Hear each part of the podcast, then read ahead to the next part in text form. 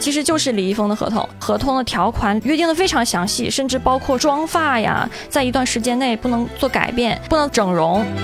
在一定的时间内，不得做出违反国家法律法规的事情，包括嫖娼啊、吸毒啊、赌博啊，然后违反社会公序良俗，比如说出轨啊、逛夜店啊、公共场合不准吸烟，可能也会包括在内。就比如说离婚啊这种事情，对我代言的是一款钻戒，在代言期间离婚或者是出轨，对这个钻戒品牌本身也会造成一定的影响，品牌方可以要求你暂时不予公开。如果你违反了，就可能会涉及到很大一笔违约金。大部分粉丝的行为如果做的太出格的话，最终都会有上升到偶像这个性质。之前肖战的那个事情，不知道大家有没有了解到经过？热钱的四个阶段，第一阶段其实是来自于梅老板，很多导演都说非常怀念这个阶段，因为梅老板除了对女演员长相有要求以外，对于他们制作过程完全不做任何参与。就针对你的隐私也好，肖像也好，我们抓弱点。这个可能也是为什么明星真的是要谨言慎行的原因，就是他的一言一举一动，都可能会让他身败名裂。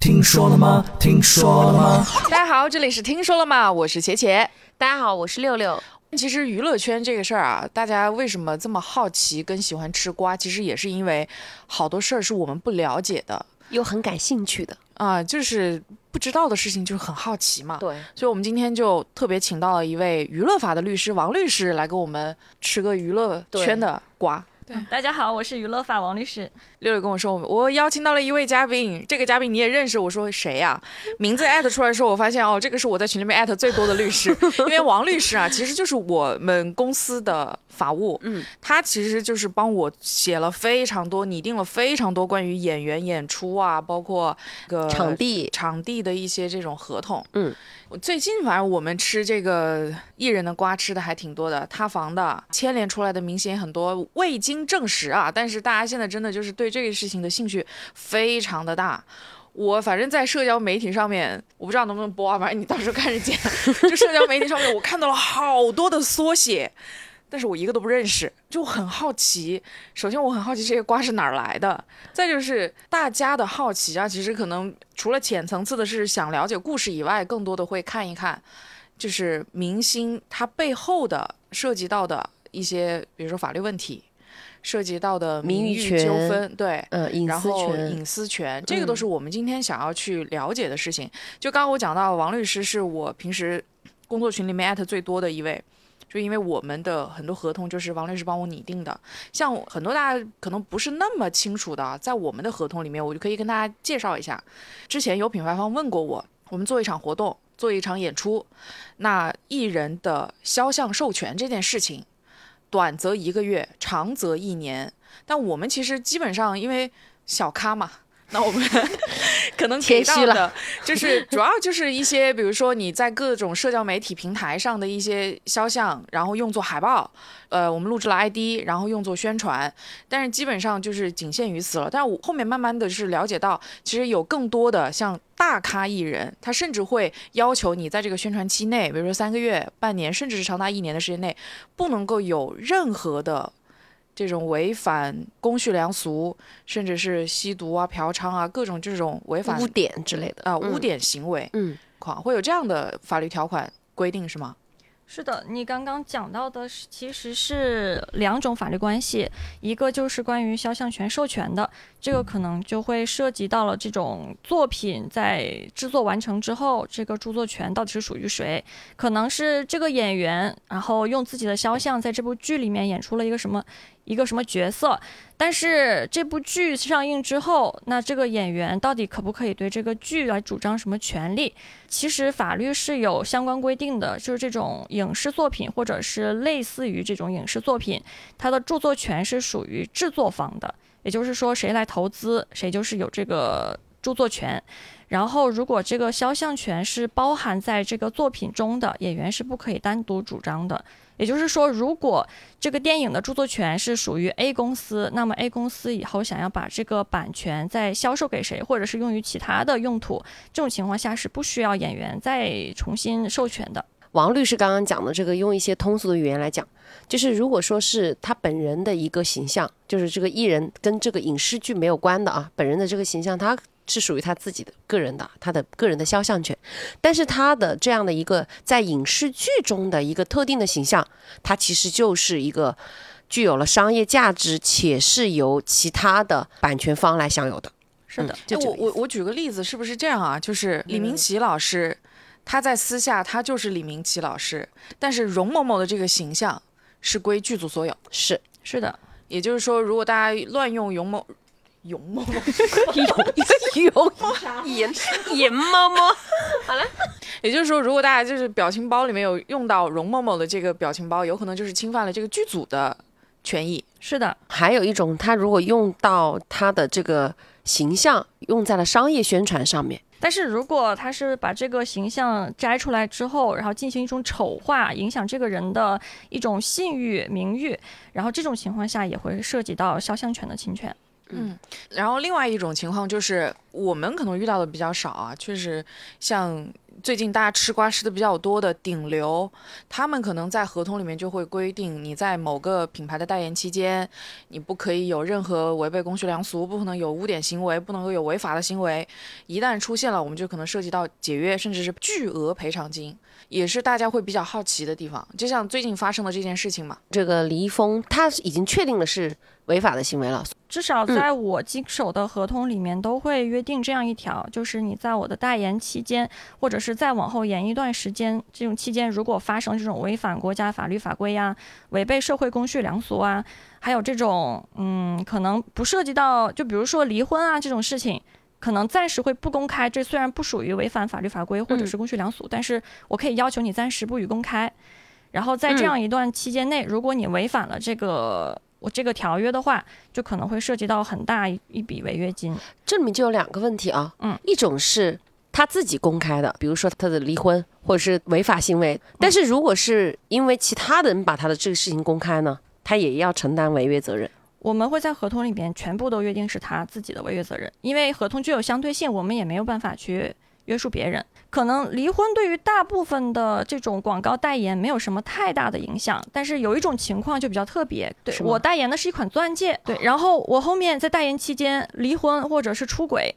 那这种情况下对这个钻戒品牌本身也会造成一定的影响。嗯，所以品牌方会特意加上这一条。平时一些像零食啊、这种手表啊这种就不会讲对这些了。讲的这个第二个问题，我觉得如果艺人要签合同，离婚的事情不能够公开要求，或者不能被公开，那我觉得就是你违反了他的一个人身自由了，因为他离婚是他的自由。是的，对，但是如果说钻戒这样的一个商业合作，如果他是主动的公开，那我认为是应该承担这个违约责任的事情。但他如果是被迫的公开，没有他的一些过错啊，就是让他来承担这个违约责任，有点不太公平，是不是？那我们不会约定他不准离婚啊这种情况，嗯。当然肯定是约定他如果真的离婚了，也不能进行公开，就是嗯一旦被迫公开，比如说有狗仔拍到啊或者什么情况，嗯。他一定要第一时间出来澄清。对，这就是看公关这边要怎么来怎么去处理。说了？对。这里就作为经纪人要说到的就是很多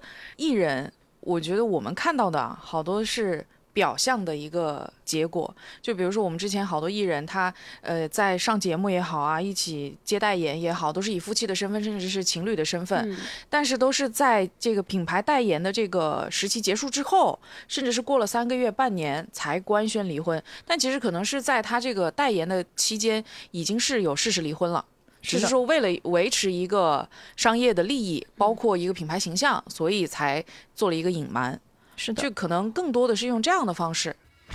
听说了吗？听说了吗？就我们刚刚讲的，更更多的就是一些关于我们能面上能看到的啊，关于艺人形象啊、名誉权啊、肖像权啊这些事儿。就我不知道王律师那边有没有，就是可能我们还不知道的一些条款。反正我的合同里面你没有写到过的一些，我觉得你是不是要跟我说一下？特别的，呃，我觉得这个要看演员的咖位，因为我改过一个，其实就是李易峰的合同，这是我入职之后改的第一个明星聘用合同，当时拍的是演、这个剧前不久也上映了，然后李易峰作为主演。当时我记得合同的条款里面约定的非常详细，甚至包括什么妆发呀，在一段时间内不能做改变，然后还有这种不能不能整容。然后除此之外，可能对这种拍摄期间演员的衣食住行写的都非常的详细。比如说你要带几个助理啊，每个助理都是做什么的呀？然后你出行的时候开的是什么车啊？什么型号、什么品牌啊？还有就是这种坐飞机的话，可能一人要去坐头等舱啊，但是他的助理就只能坐经济舱。嗯。然后甚至每顿饭，然后是几菜一汤，全部都会约定在合同里面。嗯当然，除了这些之外，还有一些我们可以理解的这些这种条款，比如说像拍影视剧的话，那肯定前期要做好保密，特别是这种悬疑类的电视剧啊，你嗯不可能在上映的时候，你直接在微博上发凶手就是我。那这种的话，肯定就会对这个影视剧的播放产生很大的影响。那就我们刚刚就是王律师介绍的是，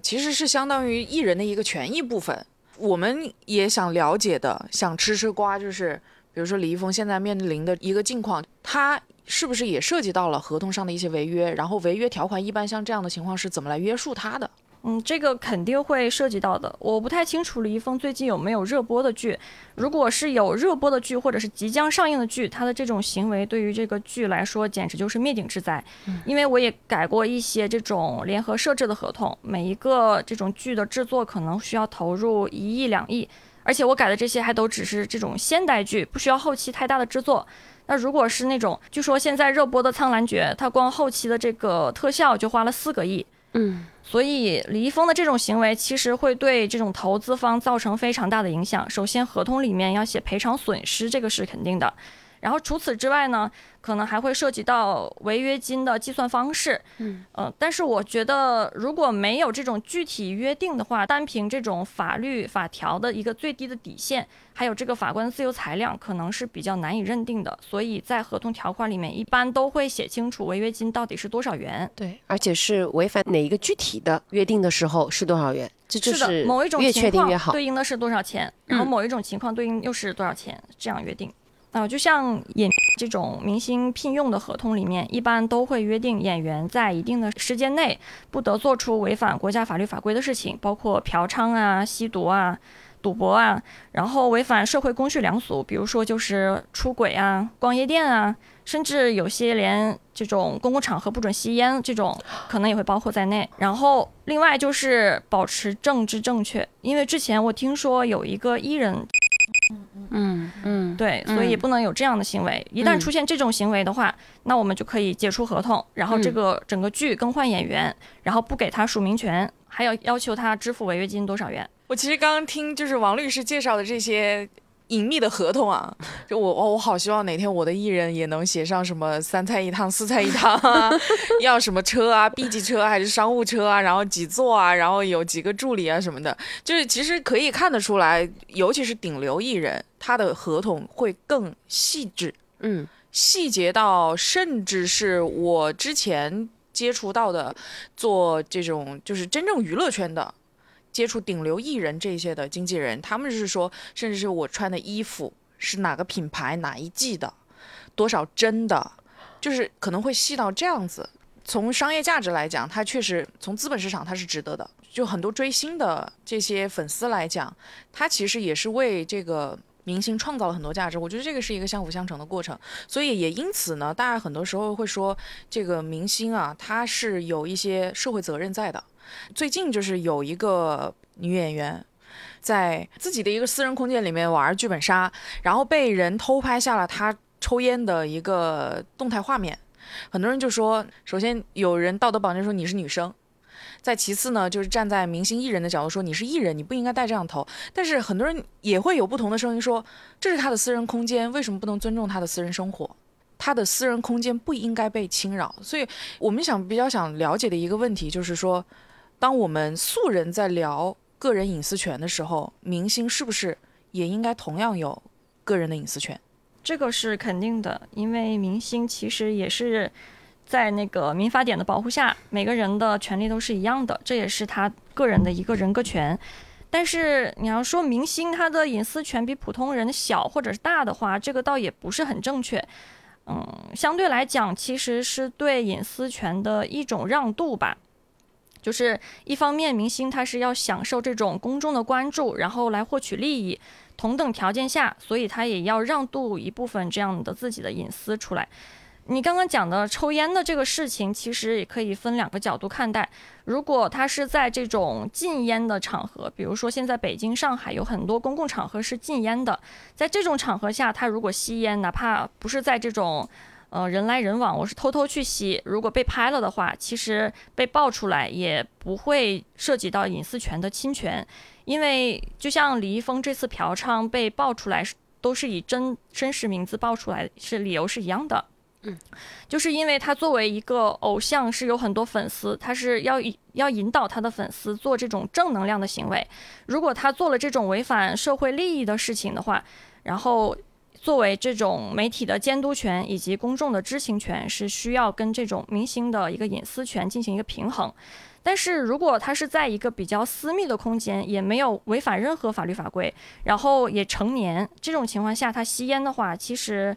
被人拍到爆出来，可能会涉嫌到侵犯隐私权。通常情况下，我们认定，如果在一个自己的这种家里拉上窗帘的话，这就是属于一个隐私的空间。如果我们去窥视的话，是有可能涉及到侵权的。嗯，也就是说，明星如果他在自己家里，他是忘记关上窗窗帘，但是被别人偷拍了，其实这也是隐私权。如果他传播的话，也是一种侵犯。侵犯，对。这跟他拉没拉上其实没有关系，只要有这个窗帘，他主观上是想要做一个隐私的场所，是只要是个人的空间，然后他又是没有做违违法乱纪的事情，他其实跟普通人是没有任何区别的。他只是说他在大众面前的形象，比如说还有一种他自己主动公开的他的私密的一些空间的形象，那又是另外一回事情。有的时候明星他为什么会让大家这么追捧，也是因为他在某些程度。因为他的这个光环，他也会不自主的会把自己的一些隐私，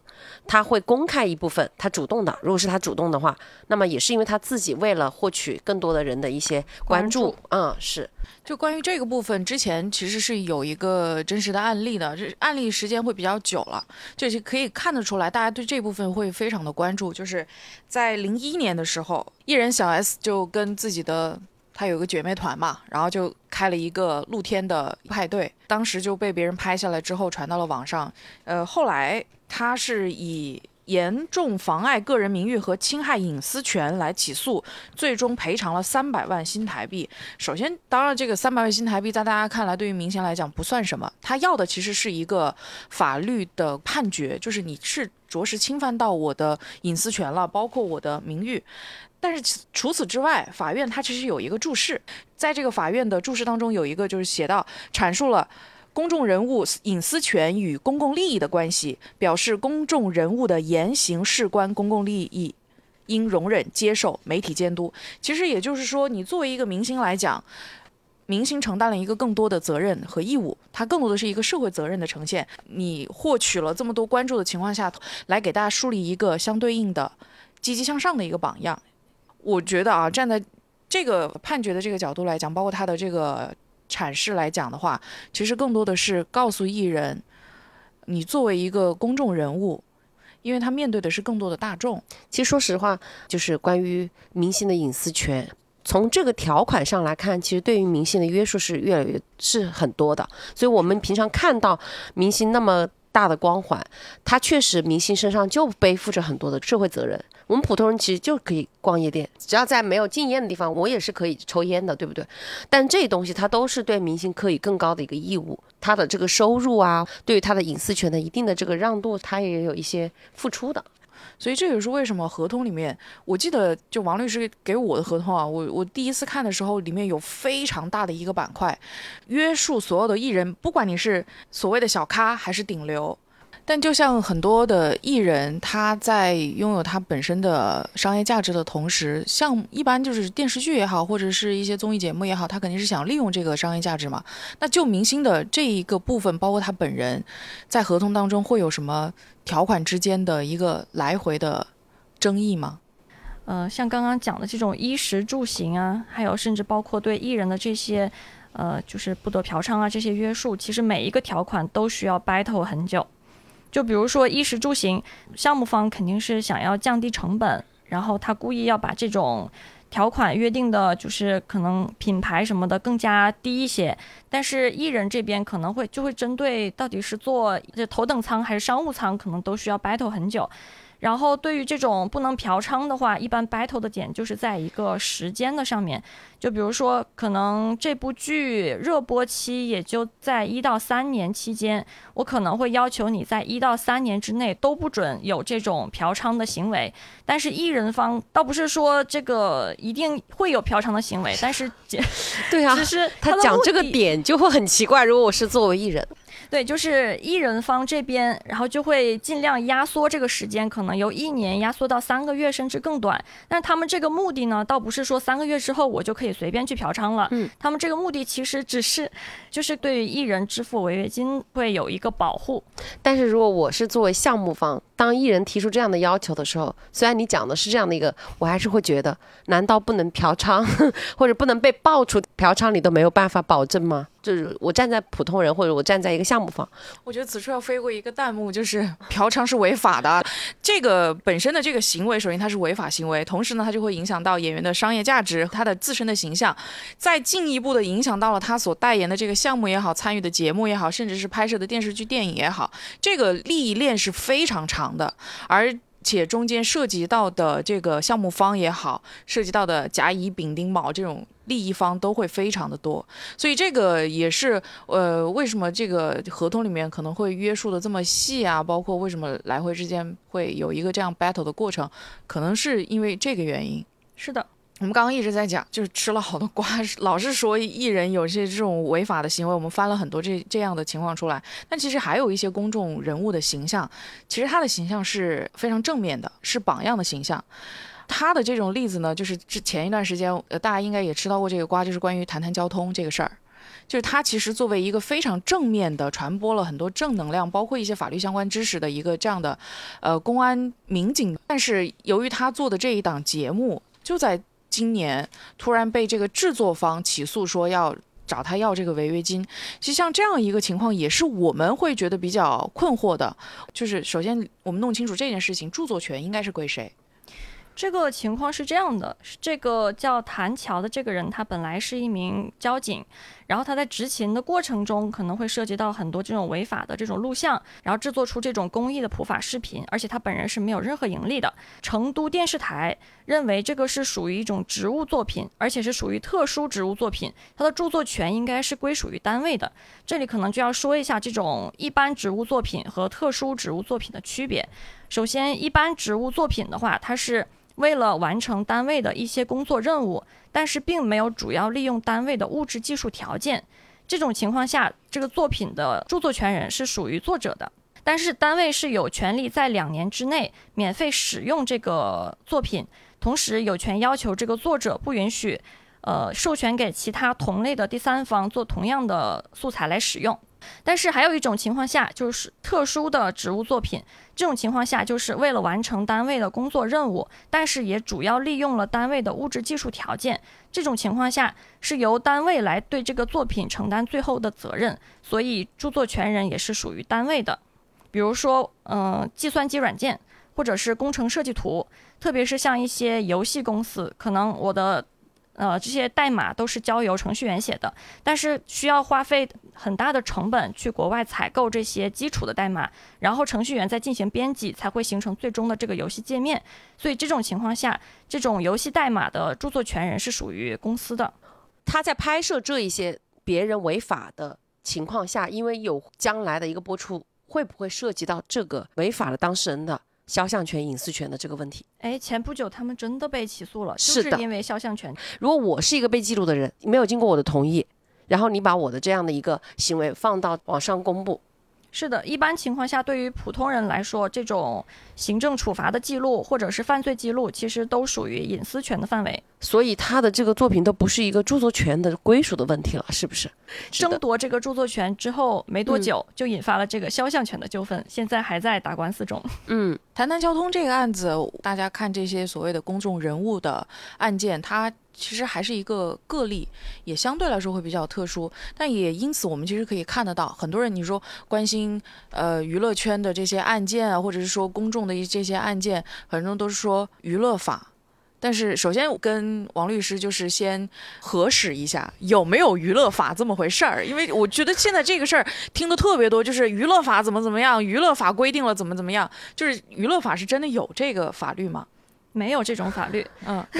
娱乐法其实是属于一种板块儿，它可能涉及到很多法律，比如说。呃，这种民法典里面的人格权编就会涉及到这种明星的肖像权啊、隐私权啊、名誉权啊，还有最多的就是知识产权方面的，比如说这种版权属于归属，还有商标。另外还可能会涉及到一些广告的制作，甚至娱乐娱乐行业本身其实也是包含很多方面的，比如说文学创作啊。然后影视啊、综艺啊、动漫啊等等吧，在我的视角里面，我认为它是一个行业，它是一个行业的一个统称。从事这个娱乐法的律师，这个行业的律师，因为他会更多的是在。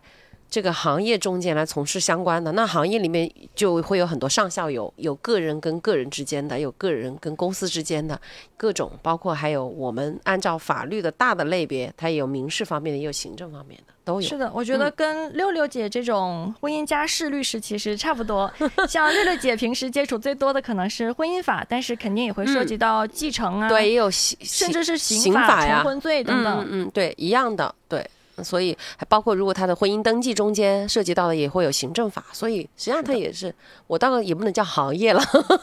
但是娱乐法就是应该，我认为是跟行业有关的，相关上下游的都有。甚至之前我去面试了一家广播公司。然后当时我自我介绍就是我是一名娱乐法的律师，然后那个老板他也在问我到底什么是娱乐法，我以为他是行业内的人肯定会很了解，嗯，但实际上好像大众对于娱乐法并不是非常的了解，还是属于一个小众的新兴的一个板块。嗯，娱乐法相当于是把我们日常生活当中很多的法律板块做了一个打包。嗯，但也由此可见，就是一个公众人物，他在这个面对公众的时候，参与任何到一个项目当中会涉及到的板块有多么的。宽泛，刚刚讲的名誉啊、肖像啊，甚至是到广告、著作权，这个就是非常非常细的一些板块了。有时候就会想到啊，你看像最近吃的这些瓜里面，难免会有水军嘛。像六六比较熟悉的这种离婚案件之间，男女双方的 battle，就会请到一些水军，就针对你的隐私也好、肖像也好，我们抓弱点。这个可能也是为什么明星。真的是要谨言慎行的原因，就是他的一言一举一动，都可能会让他身败名裂。是的，就有可能他一个小的弱点就会被就是想要伤害他的人或者是他的对手抓住，然后就用这个弱点去攻击他，去拿他的弱点去攻击他。听到这一句话，我就会觉得在游走于法律的边缘。我水军去在自己或者别人的发表言论，如果这个内容故意歪曲事实，降低别人的社会形象，那么这个里面就会涉及到了诽谤、侮辱之类的这些行为。所以我一听这个，总觉得就是当你要刻意做这件事情的时候，是不是就很容易触犯到法律？是的。所以国家就开始展开了一个清朗行动，其中有一个板块就是针对于这种网络水军啊，还有黑公关啊等等，制造舆论、散布谣言，其实属于一种侵害人格权的行为，同时也会涉嫌到欺骗消费者，是一种不正当竞争的行为。嗯，对对。哎，这里我其实挺想聊的一个话题就是，就是关于这种明星代言爆雷的也挺多的。比如说我代言了某个产品或者品牌，然后加盟商圈了钱之后跑了，受害者然后举着横幅，然后说我们要拿回我们的血汗钱。当然了，这个明星他是我们从公众的角度来讲，他是在这个品牌形象上做了一个承诺的，他是用他的以往的正面积极的形象告诉大家这个产品是可信赖的。但最后当这个产品出现问题的时候，明星他是需他需不需要附带相关的责任呢？哎，这个广告法里面就有一个相关的规定，就是这种广告代言人在代言之前，必须他是有义务去了解这个产品的真实性、合法性，然后他要本身要试用了之后，才有权利去代言这个产品，否则的话是要承担连带责任的。就是像你刚才说的这种 P to P，如果爆雷的话，很多明星都会首先说啊，我自己也申请了一个账号，我自己也充了钱，所以我我也是使用者之一，而且之前一直是没有问题的。所以这种其实很大程度上是会降低他的责任的。我认为就是他要做一个形式上或者他的一个正当性的一个审查。如果站在明星的他的经纪人这样的一个角度啊，我觉得是不是就是告诉他你也有一个审慎的一个义务，是的，你要小小心谨慎的去接这样的一个代言。首先，你刚刚讲，如果他的这个他拿到的这个报酬是这么高的，哎，你就要去想想看，你这个品牌我要了解一下你的这个历史。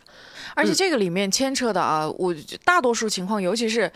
比较大咖的顶流这样的艺人，他是没有这个时间和精力和这个心情去处理这样的繁琐的文字性的工作。像审查，可能更多的是经纪团队去做一个代理。嗯，包括他的工作室，就是有时候我们就会看到有些明星啊，就可能由于太相信身边的人，人财两空，或者是说多多少少会吃到一点苦头吧。王宝强和马蓉的这个婚姻里面有一个第三个人叫宋哲嘛，其实这也是他的经纪人。就中间王宝强之前是有接过一个综艺，因为这个离婚案件爆出来之后，也有提到过说这个真正男子汉这个。节目其实王宝强自己并不想接，是由宋哲给他接的，压着他接，导致他去吃了一个月的苦。当然，最终出现的这个呈现出来的节目效果是很好的。嗯但是其实从明星艺人的个人的角度来讲，很多时候啊，他可能也是被经纪公司对他的团队坑了。所以他在选择经纪公司的时候，其实不仅仅是说这个人他要熟悉信任，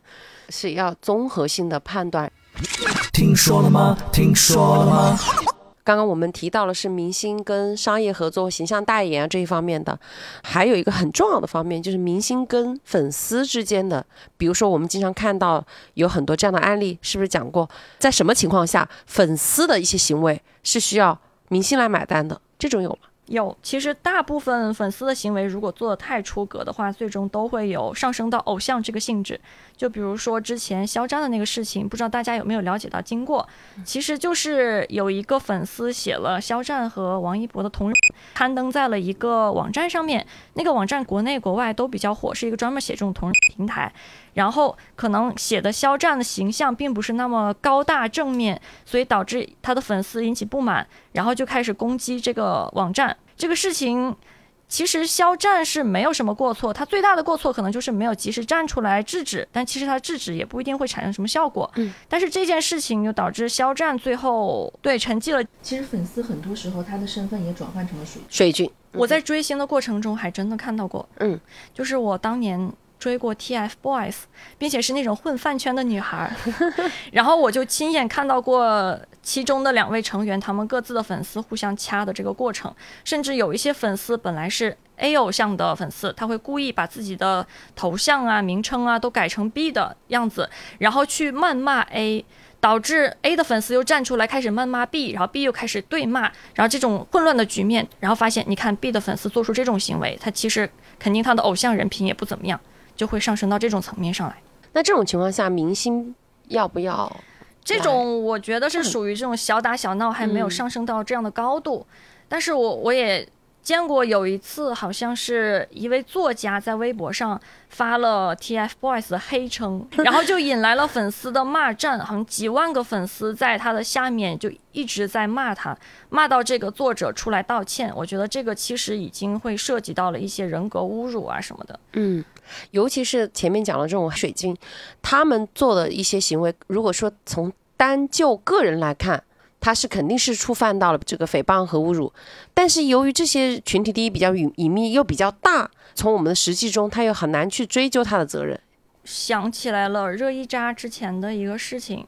就是有一个叫硬核豌豆的人，对热依扎进行了一些贬损，然后在公众看来是属于这种较低的评价，甚至说他有一些事情是在炒作啊什么的。然后正常情况下，一般明星都不会理会这种事情嘛，或者是直接发个律师函之类的。但是这个姐姐呢就比较刚，她直接把这个人挂出来了。然后说让你也尝试一下每天换着骂的滋味，结果就引来了热依扎的粉丝对这个博主的一些人身攻击，最后导致两家都向法院提起了名誉权的诉讼，然后最后法院判定互相道歉，因为热依扎的行为是属于一种教唆的行为，可能会引起网络暴力。然后对于这个硬核豌豆，他这样子就是进行一个负面的评价，甚至用一些侮辱性的词汇，肯定也是属于对人格权的一种侵犯。嗯所以最后是各打五十大板。对这样，就是特别像幼儿园的小朋友吵架，然后老师说你们两个都有错，要互相道歉。嗯对于群体性的这种行为呢，就不好去管群体性束的，话，可嗯能只会对几个、呃比较有名气的这种粉丝，影响力大一点的。对，或者嗯是用词比较激烈的这种，会单独拎出来去起诉。或者说，如果说这种水军他们不是一个一个的自发，而是有组织性的，那么就可以找组织者的这样的一个麻烦，。这如果最就是国家大力打击的对象关于法律这一块儿，因为本身呃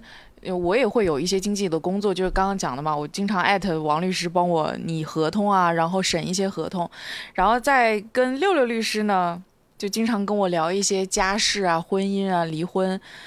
就当然，我对六六律师的日常的生活工作还算是比较了解了。但我我其实比较好奇的是，像娱乐法的律师，我平时可能更多的是工作上的接触，但是像王律师平时比如说跟经纪公司的接触，比普通人的机会要多很多。嗯，在我之前的工作经历里面，因为主要是为那个播影视在制作影视剧的过程中提供一些法律帮助嘛，所以其实是有机会进剧组两天，然后去体验一下它整个流程，或者是你制作了一个综艺，然后可能现场路演的时候会给你几张门票。但是除此之外，就只有一个字，就是忙。我其实不知道为什么他们就是正常来讲，你拍摄要需要这么久的时间，你这个合同有什么好急的呢？但是很经常发生，就是晚上九十点钟发过来，然后告诉我第二天早上就要签，所以你就要加一晚上的班。我觉得可能我的工作大部分都在做这种合同审核，然后加班加班这种事情。我觉得他在点我，对，我对 我因刚刚为因为我在看了你经常就是把那个合同发到群里面之后，我就会艾特一下，请问这个合合同出来了吗？对，没有合没有没有真的没有在点你，但是 事实情况就是这样的。呃这个哎，我不是很清楚为什么会这么急呢？就是这个合同晚一两天签有什么关系？你知道什么叫做夜长梦多吗？当一个哦金主来找你的时候，我们知道，我们只想用这个合同尽快的把它套牢，尽快把这个合同签下来。我觉得这个是，当然对于我来讲啊，我的工作范畴里面会有出现这样的情况，就是进入到合同的这个部分。那我们当然是希望能够尽快的敲下来，但其实像王律师的这种工作状态，嗯，因为王王律师其实他接触的项目是，就是包括前面我们讲的影影迷的像这样的电视剧，接触了很多明星嘛。呃，我们最近其实从很多的这种招聘平台上也有看到，好多非常厉害的一线顶流的厂牌，呃，像一星娱乐啊、哇唧唧哇，这是都是大家非常呃了解的，而且是制作了很多偶像的这样的一个厂牌，都在招娱乐项的法务。我觉得这个是不是也是因为现在的整个娱乐行业的一个蓬勃发展？是的，是的，最近这几年招娱乐娱乐行业招法务的特别多，然后也就带动着娱乐法其实也越来越热门，甚至好多大学都开设了这样的一个专业。但是这个我我比较好奇，因为像王律师年纪也不大嘛，这一行业像你刚刚那讲的又很辛苦。因为之前跟六六律师聊关于这种呃律师考完法考之后，我要做职业律师有实习啊这个经过，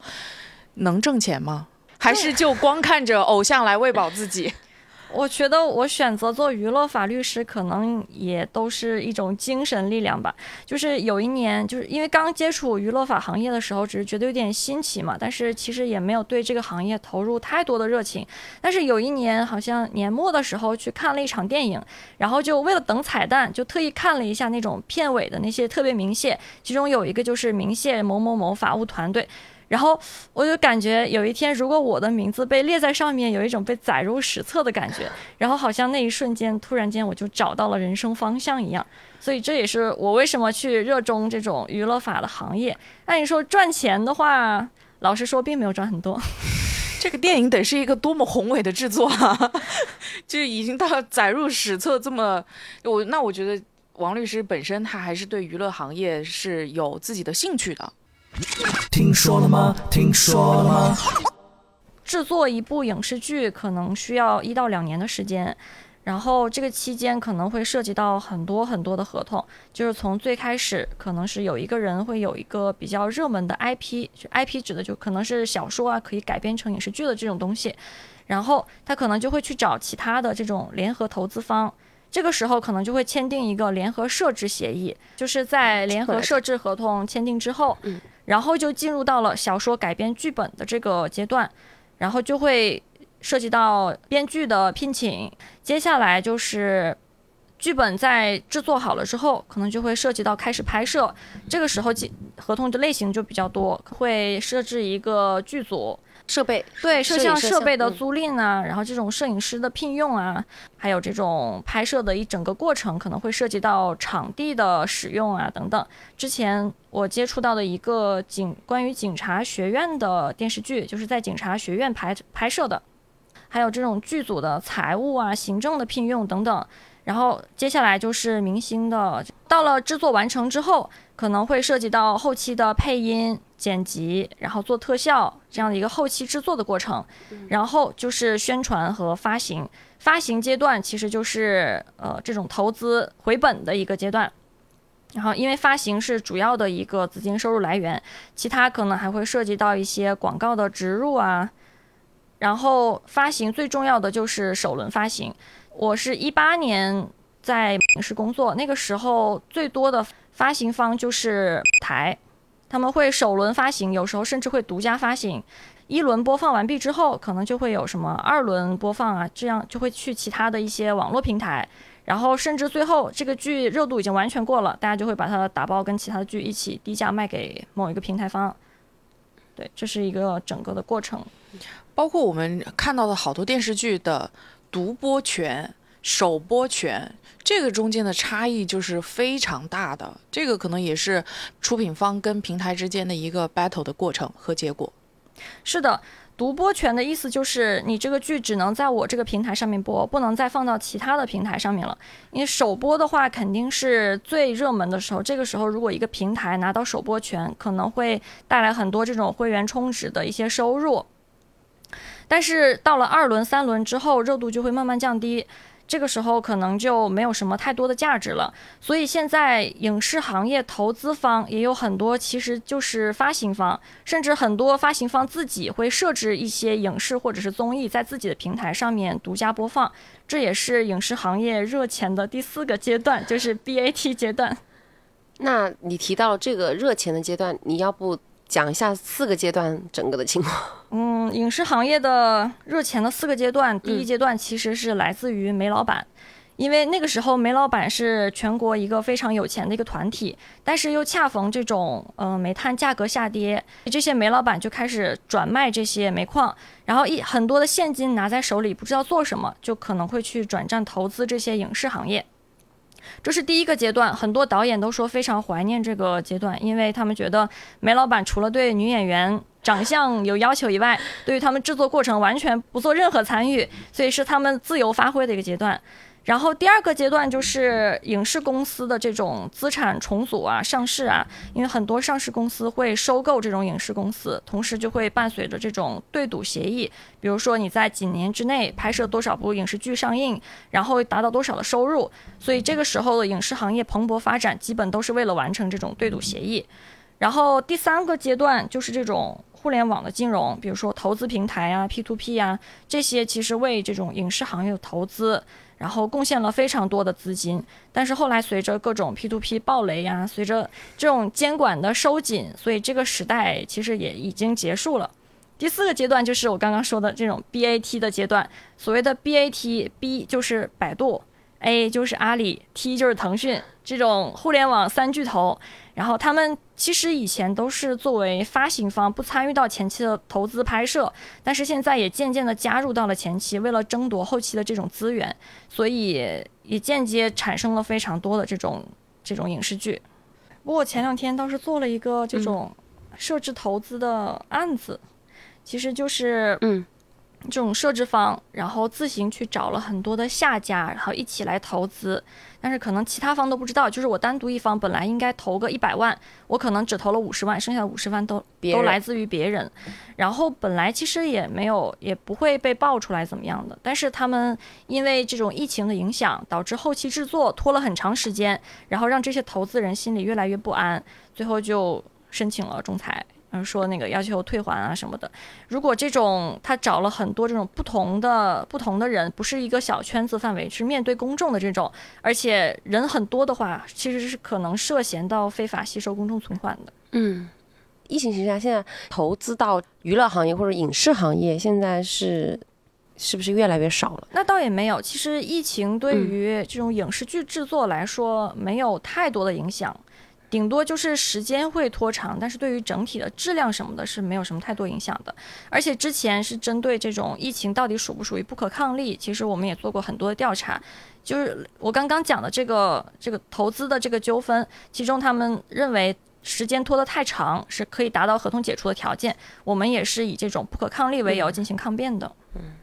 但是它的发行是不是因为现在的疫情影院的这样的一个缩小，所以它的投资是不是应该？我觉得在是对于紧缩的这种嗯线下电影的话，肯定影响是非常大的，所以大家都转战到平台上去了。互联网的这个平台。是的，我们今天讲的是娱乐法的这些事情，每个专业板块来说，我认为娱乐法它是一个非常热门的一个行业。从我们律师本职的工作，我们律师要做的工作来说，其实性质或者说大部分要做的工作。跟其他的律师也没有太大的区别，它主要的也是分成了什么诉讼啊、非诉的这样的板块，也是服务于个人或者服务于公司这样的。就王律师啊，平时我生活当中跟他接触的，确实是工作上的事情会比较多。娱乐法律师也好，或者家事律师也好，他更多的是帮当事人规避风险，或者是当风险已经发生的时候，我们去排除这个风险。整个行业来讲，其实大家看到的一些娱乐圈的表象，下面埋藏的有很多很多很多的细节。这个可能是我们平时看影视剧也好啊，或者是我单纯的聊一个八卦也好啊，就是不太那么能够意识得到的，甚至是像为什么我们一直是去抨击像侵犯到明星隐私的这些事情。